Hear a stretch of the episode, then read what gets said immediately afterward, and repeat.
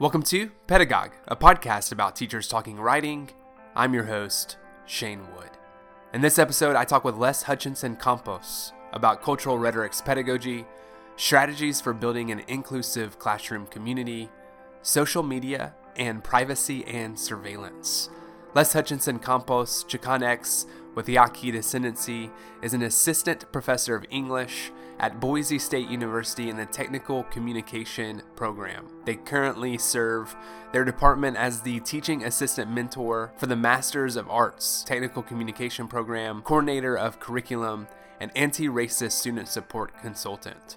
Often, their classes integrate service learning partnerships with community organizations to create digital infrastructures that promote cultural sustainability and social justice.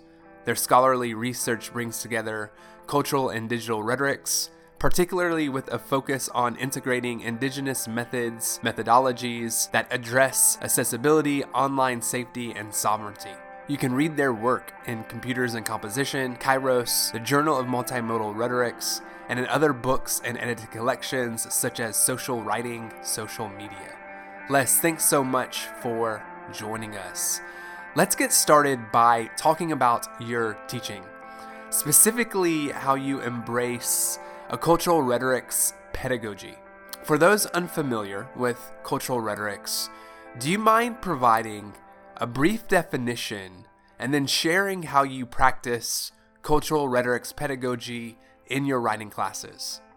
So, the way I was taught cultural rhetorics follows four sort of tenets um, of practice, and that's a really way we view research, but also just knowledge. And um, so those those four tenets are story, relationality, um, decolonization, and constellation. Um, there's no sort of ranking. All four of those things work together at all times. I'm going to go reverse. Constellation means putting together different forms of knowledge um, when you're constellating like different kind of cultural approaches to rhetoric. So at the heart of cultural rhetorics, we believe that all rhetoric is culture and cultural, and all cultures are rhetorical. So when you're constellating, you're constellating different rhetorical traditions, and that decolonizes rhetoric by saying that it's not just the Western rhetorical tradition, that all of the other cultures throughout history have had rhetorical traditions. And so, really learning those and putting them together.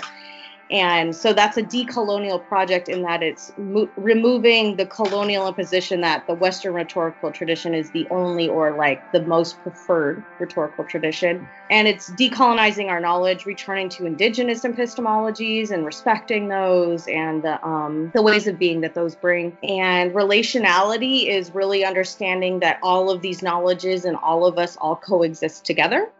So when you put those things into a classroom practice, you're really sort of challenging the the traditions that most of us were educated within, which is a primarily Western rhetorical tradition, right? And view of writing and all of that. So one thing that I try to do is really encourage students to become more metacognitively aware of their own knowledges and their own rhetorical traditions that they come to the classroom with already. So, really prioritizing the fact that you all have so much knowledge already. You aren't necessarily here to have knowledge dumped into your brain, but we are sharing in a communal space of the classroom. And so, a lot of my assi- assignments, especially early on in the semester, are about students reflecting on those knowledges. I've had an assignment where it's very land based. So, what were the traditional knowledges and indigenous knowledges that you learned growing up in your homelands, and how are those shaping the way that you come to know um, where you are? So, at MSU, most of my students came from at the closest different parts of Michigan and at the furthest other countries. And then, in sharing those knowledges in group settings and group conversations, um, students learn, oh, I see how these rhetorical traditions are all over the place and then we start to practice respecting everyone else's knowledges. So, my follow up to that, at least from my understanding, that through cultural rhetorics pedagogy, students might potentially feel a sense of insecurity or uncertainty and or also a sense of empowerment and agency. And to me, both these feelings can lead to good conversations. How do students perceive this approach to teaching writing? Absolutely. Both of those things, I think, and maybe some other stuff, but definitely insecurity. And students um, are rarely encouraged to think like that. So they feel a little tentative or maybe nervous about, you know, can I write about this? Is this valuable? And we have to have these conversations of, of course. And then that's where the empowerment comes from because then they start to understand, oh my gosh, I do have this knowledge. I am a person with intelligence. You know, I'm not coming to college this kind of blank slate, right? Which is very Lockean understanding. But I'm here and I have stuff to offer this university and my world already and where they're where they fit. And so they do feel empowered. I've had um, one of the last classes I taught was like about a year and a half ago. I had a student who didn't realize she had Cherokee ancestry. She was a black woman and she was able to reconnect with her Cherokee family and bring those stories and traditions into the class for the first time in her life, not only in college or academic settings, but in her own life. And she was crying during one of her presentations when she was bringing her grandmother's medicine stick and sharing what that meant. And she just felt like she really came to know herself and her family in a deeper level. And that to me was a beautiful moment. I was crying along with her, and many of the other students were just because this happened because of that. And I felt very privileged to have been in that space with her while she made that happen. I also think there's some resentment that students acquire because they realize why wasn't this welcome from the beginning? Why have I always been taught to like put away my knowledge and learn this other kind?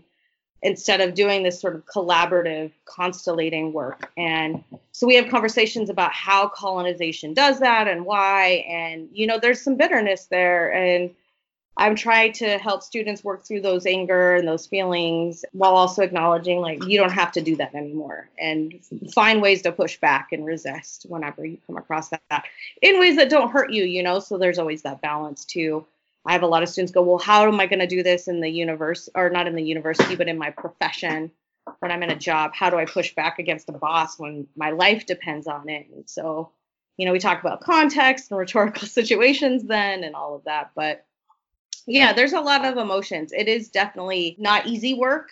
So I have a lot of pushback too. Students go, I don't want to do this. I need to learn how to be a professional. That's not valued here. And we have conversations about why. And some students don't want to do that and trying to make space for that too and value that while also acknowledging that's not necessarily the goal of this class, but you have every right to do what you want to do.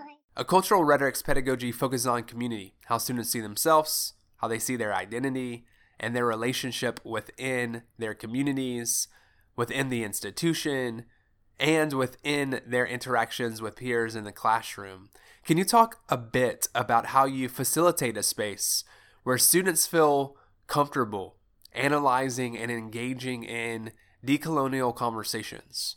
Maybe you can share teaching practices that help you build this sense of community, comfortability, and dialogue. This is sort of something that's a underlying theme in all of my classes is this sense of community. So I actually put that in part of my policies that, that we will see this class as a communal space where we value all of our knowledges, all of our identities, and our ways of being and speaking you know and i really try to also say we're not going to oppress one another with our language so we have to be mindful and that sort of thing. Um, so i do that from the beginning. On the very first day i have that conversation with my students. The best way that i think to start that sort of sense with one another is by being vulnerable myself and sharing with my own my students my own story so I like to tell them, you know, we talk about on the first day, what is this class? What are you hoping to get out of it? What do you how do you write? You know, what do you know about writing classes? Um, and we just have those conversations. But I tell students, so I give them those policies and I explain what those mean. And then I tell them, I failed English 101 three times and they just are always like what and i go and here i am teaching this class and this is how this is my story of how i got here and this is why i tell them i graduated high school basically deemed illiterate i didn't know grammar I didn't know how to write an, a traditional academic essay. Even though I loved writing and reading, I wasn't trained correctly. And so then I say I had to teach myself, and now here I am doing this. And so I always use those moments at the beginning of class. I'll tell them what I'm up to, what kind of parts of my life, and really explain some sort of vulnerable or real, you know, experience. So they see me as a person. And so I'm sharing with them, and that encourages them to share. Usually we have daily in class assignments that are story sharing. So storytelling is really at the crux of what this is, and that's how students um, come to see themselves and see one another as a community is because we're always sharing stories. We're reading stories. I like to teach parts of Thomas King's The Truth About Stories, and he's very vulnerable in that book. And so um, these are first year writing classes, by the way. I also teach technical writing, which is kind of different, but I think it would be a disservice to everyone if we expected students just to want to be vulnerable and to trust. You know, that is definitely something you build over time. And not all students are going to do that at the same rate or time or so what i do is that first assignment that i talked about earlier where students reflect on the land where they come from and the knowledges that they have through certain assignments. So they write a draft. We read thomas king's the truth about stories where he does that work and then so they do that. And then we do workshops, you know, so they have to share their stories. I always let them choose their partners so that they feel comfortable knowing who's going to be reading their work. We have conversations too. I let them know if you don't want to share what you've written, that is totally fine. Just talk with me and we'll figure something out. You know, there's no pressure. You have to do this this way. I try to be as open and understanding and exclusive as possible. And then throughout, there are other moments where they're going to educate one another. They have to do presentations. And at every um, moment, they have the choice to do it or not. They can do an alternative assignment. And they also, they're choosing what they're sharing. So they know up front, I'm going to choose this. I'm going to write about this. I know I'm going to have to share this in front of the class. So and what do I feel comfortable with? And I tell them that too. You know, this is something that you are going to be sharing either with three people when we do a group workshop, or you're going to have to share this with the whole class in a few weeks. So just know that, choose something that you feel comfortable doing that with. We have lots of just conversations all the time about things. I've played games to sort of build community too. I'm not so much of a game player. I've kind of borrowed that from a friend who does that work in his classes. And so, really, just trying to make that space continuously open and just this is our space. We can be ourselves, we can be silly, we can mess up. Another way that I help build trust with students, and I don't know if this necessarily encourages them to be open with their stories, but it does make them feel safe is I offer a um, revision policy. I have an open revision policy. So if they return something in and they get a grade back that they're not entirely happy with, they can always revise it. I don't care when it is, um, as long as it's, you know, finally turned. We'll have a conversation about timelines and all of that. But yeah, they they turn they have that policy. I'm like, your grade is up to you. I want to help you succeed. I don't I it doesn't affect me, you know, whether you fail or pass, but I know you need to pass. How can I help you? How can this classroom be made for you? I'm here for you. Your research focuses on social media, privacy, and surveillance and data collection. In Writing to Have No Face, your chapter in social writing, social media, which is open access on WAC Clearinghouse, you talk about anonymity and your experiences using multiple Twitter accounts. And you write, not every Twitter user has the same privilege to participate in online conversations freely without consequences. Most of us have to account for our social positions, genders, politics, even our sexualities when we speak online. Therefore, anonymity is one way to protect oneself from the restrictions of speaking publicly as a regular, everyday person. How does this work on social media and anonymity apply to what you do in the writing classroom?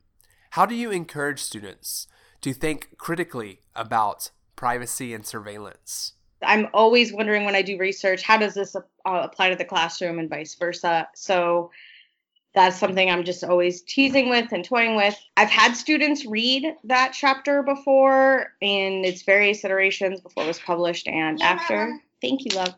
But I also talk with them. A lot of them are really intrigued by and participate in communities online and similar ways. Spicy. Yes, it's spicy. Uh, I'll say this before one of the first first year writing classes I taught at MSU, I didn't bring in privacy and surveillance at all in the classroom, except for one day. You know, students asked me, "Well, what do you work on? What are what is your research?" And I told them, and I kind of it was one of our free days where we were just hanging out chatting. And I like to do that. I like to give like a day where we just read poetry and hang out. It's usually during midterms week when I know all of my students are super stressed. Again, another one of these like community building. Like, I see you. I know where you're at in your life. I know it's a mess. Let's use this classroom as a sort of like self care, chill space. This, and I bring in food and stuff. So we were hanging out talking and they wanted to know a little bit more about me. And I told them my work and they said, Well, why aren't we doing that in this class? Like, I want to learn how to better protect myself online. And I was just like, I never knew I could do that. I didn't know students would want that. I thought this was just my quirky interest. And they were like, No, Les, your next class, you need to do this. And so I did the last uh, first year writing class I taught at MSU. I did bring in privacy and surveillance as the theme. So I had them thinking about switching that first assignment to like in what ways do you use online spaces? How did you come to use that space? That sort of thing so get stories sort of situated in that perspective. So in that way they're already thinking about that and i want them to tell me because we all do have such different approaches and beliefs about how we own the content we create and what that means. And so i have students read privacy policies. We have those conversations so they usually choose a site to do that and they read the privacy policy and we have a conversation and they educate us the, the rest of the class and me on in what ways does that site impact ownership of data and the things that we are creating in that space and what does that mean for our own agency? And so that's sort of their research focus for the class and they present two kinds of papers. Yeah so i use that to not only have them critique these spaces for the ways that they might impact agency and ownership but also their having agency and ownership by pr- knowing that information and teaching others. And that is where i've found to to reconcile my worries about surveillance and data collection is by saying this is all happening. There's not a whole lot we can do about it right? It's really difficult to change a space. But the best proactive resistance we have is educating others about what this space like facebook. What is facebook doing? It's horrible. So how can we teach others be more cautious about facebook because this is what it's doing to your information.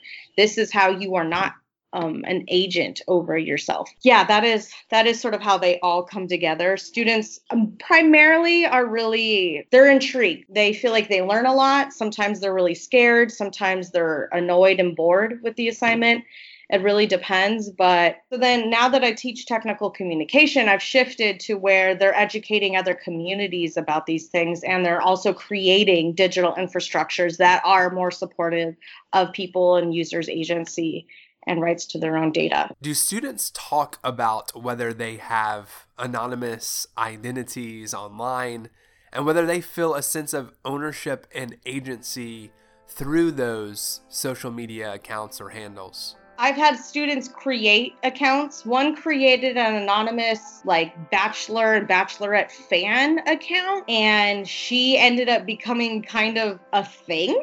like, very, like, I don't want to say famous, but she ended up having over a 100,000 followers and was really engaging and part of this community. So she ended up starting kind of a whole online community on Twitter through the Bachelor and Bachelorette.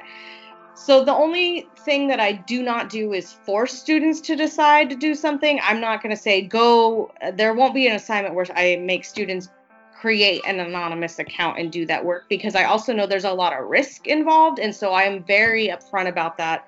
That's one of the conversations. This has happened to me. I've been doxxed. I've had all these things happen. I don't want to put you in that situation. But students do share that they do this, and I don't make them disclose anything they don't feel comfortable. If they want to talk about something, they can. If they want to share what that identity is, they're free to, but there's no pressure or requirement to do that. On either way, you don't have to create something new if you don't want to. You can just be you know, a fly on the wall and study a community from the side. We talk about the ethics though of that, you know, what what does it mean to not engage but just to pull data from people in what ways is that not also surveillance? But yeah, they have the freedom, and we have those conversations early on when they start those projects. How are you going to engage? What role are you going to play? And how can you best be safe while you're doing that work? Thanks, Les. And thank you, Pedagogue listeners and followers. Until next time.